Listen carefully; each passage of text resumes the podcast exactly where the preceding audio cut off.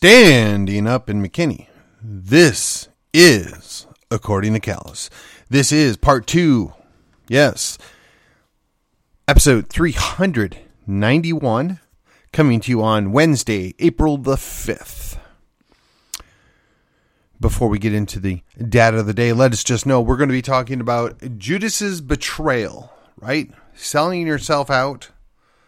And uh, how does that happen? Before we get to the content, let me remind you you can like, subscribe, share, comment on this show. Help me out, get it out there. We got to get past the algorithms. We've got to get our message out there. You can help me help you by getting the word out, right? We continue to fight the good fight, and uh, I got to be honest, it's tough. It's a tough road to hoe. Some uh, will do better than others, right? And if you're feeling particularly motivated, you can go comment and or rate the show. Uh, for the foreseeable future, I am still stuck on Podbean. I I just uh, I I haven't found the option that I thought I had. So in any case, look, we're doing what we can to get the word out, to build the audience, to make a difference, to stand for what is right. Sometimes that means you got to take it the hard way. So here we go. On with the show.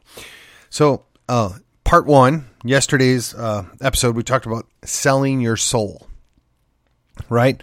So, I'm, I'm a f- fan of uh, a band called Petra. I, I've took the little clip at the beginning of my entry from one of their songs and really had a lot of good success in listening to their music. It's very uh, strongly biblically based, and I haven't found anything concerning with any of the major players as far as what they've done and what they've been involved with. So uh, I feel quite confident that listening to them is uh, with a clean conscience. I, I, know for a time when I was a young man, um, churches spent far more time worrying about the quote unquote Christian music we were listening to rather than training us up. And maybe that was what they thought they were doing. I don't know. But one of the seminal songs from the early 80s was Judas Kiss. Now, I think I've actually done an episode on this song in particular, but one of the questions is I wonder how it made him feel, meaning Jesus, right? And it gives a list of things that happened, and I'm going to spare you my attempt at singing. But the refrain is it must have felt like Judas's kiss, right? He sealed the betrayal with a kiss. Now, one of the things that, you know, I've pondered over the years off and on is how did Judas, one of the 12, one, one of the earliest converts, if you will, allow himself to be led astray. I mean, you could understand why Adam and Eve kind of got tricked, right? I mean, they they uh, they had a certain naivete, right? They, they didn't realize they were being lied to. They should have known better, and you know, for time immemorial, uh, we've pointed fingers at each other for what caused man's fall. But we're dealing with a guy here that follows Jesus Christ for roughly three years. He's around him when all these things happen. He sees the miracles, he witnessed the actions that take place. He's present, as far as we can tell, for all the major teachings. He knows exactly who this man is and what he can do. Now, one of the things that I, you know, history major, I've done a little looking into this from time to time.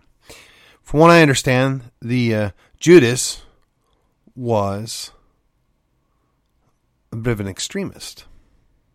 Hmm? He he was one that thought that the king, was going to free them from Roman bondage. He thought that they were going to be freed. He was expecting a temporal king that was going to retake David's throne and bring the temporal, the physical freedom to the Hebrew nation. Bit of a zealot, if you will, right? Refers to Simon being a zealot. And Judas was, you know, along those lines too, from what I've from what I've been able to pick up on. I haven't I haven't spent an amount of time in this that I can justify saying for absolute certainty this is who he was and this is what it was. It's just pondering, right? so you can maybe imagine with me, you've been following this guy for three years. You've been listening what he's saying, but your heart's not really into it. And and you let that out with some of your actions, some of your behavior, some of your commentary, because you're becoming disenchanted, disappointed, disillusioned with this Savior, right? The guy that you've been following, he's promising God's kingdom, and yet you're not seeing it. You're not understanding it. You're missing it. One could surmise that maybe he is the one that felt betrayed and he thought that he would get even. Some could surmise, well, you know, maybe he was just deceived as well. Maybe. But realistically, he knew better. He he can't claim the naivete of Adam and Eve. He'd been around. He was an adult. He saw how things played out. but he was perhaps wishing for something that wasn't going to be. And and that put him in a position to where he decided to act out in spite, anger, jealousy, whatever. And he, he allowed himself to think that he knew better. We got to consider did he think that this was going to make a difference, that this was the right thing to do? Or was he just acting out in anger? Now, it doesn't ultimately matter, right? But I, for one, am curious. What was his motivation? And how did he get from being a loyal disciple to being the traitor? How did he allow himself to sell himself out for 30 pieces of silver? Now, I'm going to assume that 30 pieces of silver was a not insubstantial amount of money. I'm going to also further assume that he probably had access to some of the money from all the travels. And at this point in the time in time, he probably I'm going to speculate here, but he probably had a little something on the side for himself. You know what I'm saying? I mean, if we've already gotten to the point where he's willing to betray the guy into his death, probably not above sticking a little side, you know, a little mm, squirreling away for a rainy day, if you will. We don't know this. The scripture doesn't speak to it. I'm purely in the realm of speculation here. And then, just in case you forgot, this show, as every other show I do, is purely based on what I think because it's according to me, which is why it's named as such. I try and stick to facts. I try and stick to things that are mm, known and apply them in the principle to a local occurrence or something going on in the world around us. But I'm, I'm taking a little aside here to speculate on this, and there's a reason for it. So that would be in a you know kind of an abrupt change, right? But what if what if there's more going on there? What if it took time and really from say 6 months in he figured out ah, this isn't the guy I thought it was, but I might as well go for, along for the ride to see where it goes. Hmm? So there's another song uh, put out by uh, Casting Crowns. It was called Slow Fade, and it talks about how guy's marriage dissolves because he allows himself to get corrupted, to be taken away from his true love. Hmm? The idea being is it doesn't just happen right away it's over time. So in the in the world that we live in, if you refer to the previous episode, I talked about the idea where we're always compromising. We're, we're given a little to think we're getting the greater good, but then inevitably we lose enough that we're having to defend the very things that we opposed. So, what if perhaps that's what went on here? That, that he had finally gotten to the point that he had been so disillusioned, so disenchanted, so despaired that he had invested three years of his life that he thought he would fix it, that he was going to take matters into his own hand, that he was going to force his hand. But what if, just again, pure speculation here, what if he thought that Jesus wasn't actually going to die? What if he thought that Jesus would be forced to reveal himself and to act and to take action? And that he thought that he was causing or forcing God's hand by doing this? What if he missed the whole point that the guy was coming here to willingly sacrifice himself? What if he thought that he was going to cause an event to occur that was going to be what he wanted? We don't know this. Again, pure speculation. But again, I, am just trying to think about what would be the motivations of essentially selling out this guy that you had been supporting and working with for three years. What if he thought he was going to push them into a position where he was going to have to take power? He was going to have to assume the authority that was already within him. I mean, uh, that's plausible, right? But we don't know. It, it's not spoken of in the scriptures. It just talks about how he hung himself on a tree, and then apparently the tree gave out, and he splattered himself on the ground. I don't know, but it's kind of an interesting thing to think about. So where the, where's the modern application here, right? One of the constant refrains that we have is people that we put in positions to represent us, to work for us, to support us, we we buy in on them. We we think they're the people that are going to go and do the good work. And when they don't do what we want them to do, when they don't do the things that we assume they ought to be doing, we get upset. We push. We we we make noise. We let them know we're disenchanted. We feel that they're discrediting our band, our brand. Excuse me. We we feel like they've disengaged with what we told them. So the question is, at this point, have they betrayed us already, or are we betraying them by telling them, "We want you out of here. You're terrible." Well, in this instance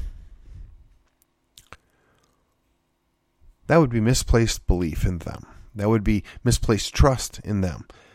And clearly, when they tell you one thing and do another, they're the ones that have deceived us. They're the ones that have stepped out. But let's let's take a another step back from that scenario. Did it start that way? Did they go in right right away knowing that they had no intention of ever doing that and they were just grifters, right? I don't think anybody's ever accused Judas of being a grifter, that he was along for the ride to get some money, but he became what he was. So what if what if it's the slow fade in place here, right? These people they go, they say they're going to do what they what they we want from them. They say they're going to represent us well. They go down there intending to do that, but after a term or two, hmm, they got a little taste of that power, a little authority. They get to go right dinner parties. They get to have that nice drink or fine cigar, whatever their taste is, right? They get a, they get a taste of the good life, the high life, and they decide, no, I really like this. This is so much better than dealing with those people back in my district. What if what if they decided that um, I can give them just enough to keep this job and I can keep doing what I want to do. And I don't have to worry about the repercussions because I've got all the money. They can't run against me. They need me. For those not familiar, that is, of course, from V for Vendetta, right? So the question is, is what did they sell us out for? What did they trade their soul for? What did they fade into? Was it as simple as a $23,000 campaign contribution from an organization that wants you to do something that your entire district is opposed to by a large majority? Was it somebody making you a simple promise that they won't oppose you when you want to do something and they'll help you get this bill across the House floor? Is it as simple as you scratch my back and I'll scratch your back? Really? That's what you sell out your principles for? That that's all you want? But it's possible, right? It's that fade, right? I, I did this little gray thing, now I'm doing this slightly more gray thing, now I'm doing this slightly more gray thing, and now I'm just in the black muck. And I didn't even know it. I didn't see it happen to myself. But here I am. So then the opportunity is can you redeem yourself and do you want to redeem yourself? So, you know, at this time, Judas realizes what he's done. He goes to give the money back to the Sanhedrin, right? He he he sees the high priest and says, I, I, am sorry, I, I shouldn't have done this. Take this money back. I don't want it. And they kind of laugh at him. Well, you've got your silver, buddy. You got what you wanted. Your king is dead. And at that point, he realizes that the outcome that he wanted, right? Again, speculation. The outcome that he wanted didn't come about. Perhaps the outcome that he didn't want is there. And he's, at this point, realized he made a mistake that he can't undo. And he goes and takes his own life out of the despair of the situation. But let me ask you is it possible that, much like Peter, he could have repented? Is it possible that he could have been redeemed had he not taken his own life? That's a fair question. I don't have an object lesson here because I really don't know. But, I mean, we all betray somebody somewhere along the line, right? I mean, that we're all fallen we all sin. We all do bad things. Some of that might be a betrayal. Don't know. I mean, breaking somebody's confidence is kind of a betrayal, right? Saying you're going to do something and you don't do it, that's kind of a betrayal. I mean, on the scale of things, it's not turning somebody over to be executed, but it's maybe a step removed or a couple steps removed, right? Following that slow fade progression isn't it not possible that that could happen?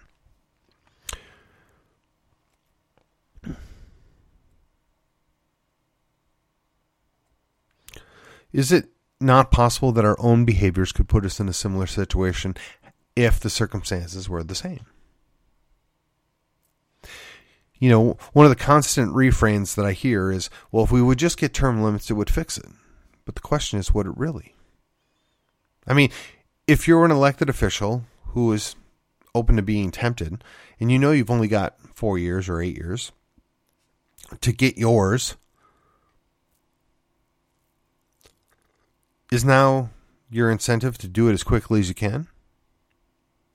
I would kind of say it is.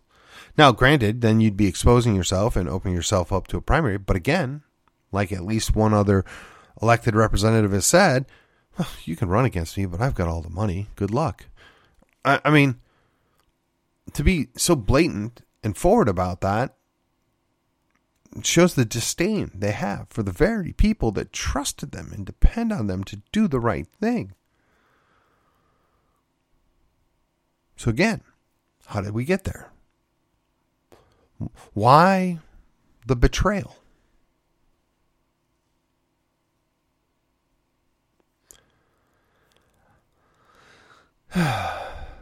you know, evil lurks in the hearts of men, right? We know this. The heart is deceitful above all things. Who can know it is kind of a rhetorical question. So the, the real question is how do we keep the people that are good good? How do we ensure the people that say they represent us, say they work for us, and are on our team stay there? We have to work together for the common good of our team, our people, right? And honestly, the Republican Party, party I belong to, may be a majority Christian conservatives. I think that's a safe bet. But we got a whole lot of people that don't subscribe to either of those monikers. And I can assume that the moderates are not thrilled that they're outnumbered. I can also assume that those that are not Christians are not extremely happy with the fact that we promote our Christianity as much as we do at times. And I'm not saying that either is bad. I'm just saying that perhaps we ought to recognize that we can't do it alone, that we're not alone. And we want to encourage these people to work with us that don't, quote unquote, fit that definition. Perhaps we were to act as a functional team and treat each other with respect and care, that would minimize some of this. But again, the primary problem is the people that we got elected are the ones that are betraying our confidence. It's usually not the guy next to you. It's usually not the lady that's down the row from you. It's usually not the common um, activist with you.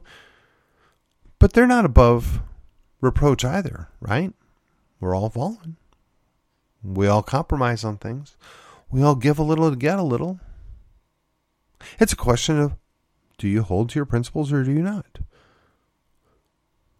I asked you to consider at the beginning of this could you imagine being Judas and being in his position, have his expectations, and then spend your time with three years with a guy that you're expecting one thing to happen and it's not happening? And what might you think or do or say if that's where you're coming from, right? Is it plausible that you might have had those same thoughts? I mean, his most devoted disciple essentially denied him, or betrayed him, if you will, three times in the very night that he's being crucified. Yet he was forgiven. Thomas, who spent again three years roughly with him, said, "Nah, I don't, I don't believe he's back. I, you know, guys, wishful thinking maybe he's seen a ghost, whatever. I, I just I don't buy it. Now, mind you, Thomas saw Lazarus raised from the grave. He saw the or heard of the young girl that was raised. He heard about the Roman um, centurion whose child was raised. So he knows this could happen. He knows that it's plausible, it's possible, because he's been following this guy. So if somebody comes and tells him, hey, you know, um, Jesus is raised from the dead again by himself. He's self resurrected. I mean, I can understand being doubtful, but after three years, you would think that would remove some of that doubt. But hey, Jesus tells him, hey, come here, man. Put your hand in the wound. Feel my hands. You, you'll feel better once you see. Again, one of the, the refrains from music is, uh, somebody uh, said, "Believe in, you will see." Right? Because the idea is, I can't believe unless I'll see. But they said, if you'll believe, you will see. So there's a certain aspect of faith in this, right? So perhaps that was really the downfall here. Is Judas had misplaced misplaced faith. So what I'm going to suggest to you is we've misplaced our faith in these individuals that we sent to do the work. And rather than we abandoning them or betraying them. They're the ones that have abandoned us. And we misplaced that faith, legitimately misplaced it, whereas Judas merely thought he misplaced it. Something to consider.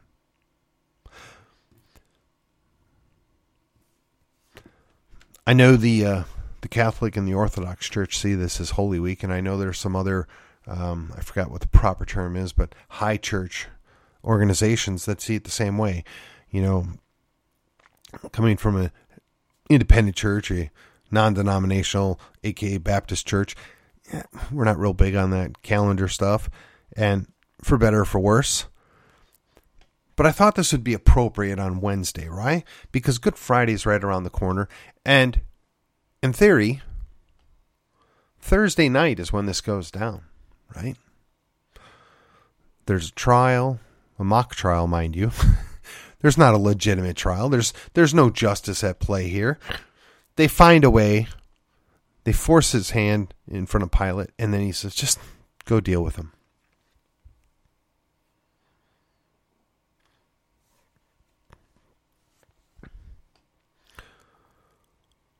It only took 12 to change the world, right? They replaced Judas. There's no reason to expect that 12 people can't change McKinney. Three people can't change McKinney. Or Collin County for that matter.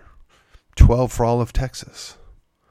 It can be done. It should be done. But we got to be really careful who we're pulling in and what they're up to. We don't want to deal with another betrayal, and we don't want to de- deal with any more sellouts. You know, I got to give credit where credit is due. The left is extremely good at guarding their flanks. They're all sold out to their goals, their movement. Not all of them, but the leaders are. They're all in. They're fully committed to getting what they want. It might mean the destruction of our country as we know it, but I don't think they care. I think that's what they want. And if we're not going to be at the very least equally committed to push back and to fight for the right things, we can't occupy. We're not doing what we were called to do. If we can't stand for a few simple things, we're the problem. Notwithstanding the betrayal of the people that we elected to represent us, we're the problem. We have to hold them accountable, we have to hold each other accountable, and we have to do the work. I hope you've enjoyed this uh, part two. Uh, it's a little shorter than the previous one, I believe. I wanted to give you something to think about, something to consider. I'm, I'm going to uh, be skipping Friday's episode in observance of Good Friday. I want you all to enjoy the long weekend. And as they would say, He is risen. He is risen indeed. But we're going to save that for the Monday after. And with that, this was According to Callus. And I will see you on the other side.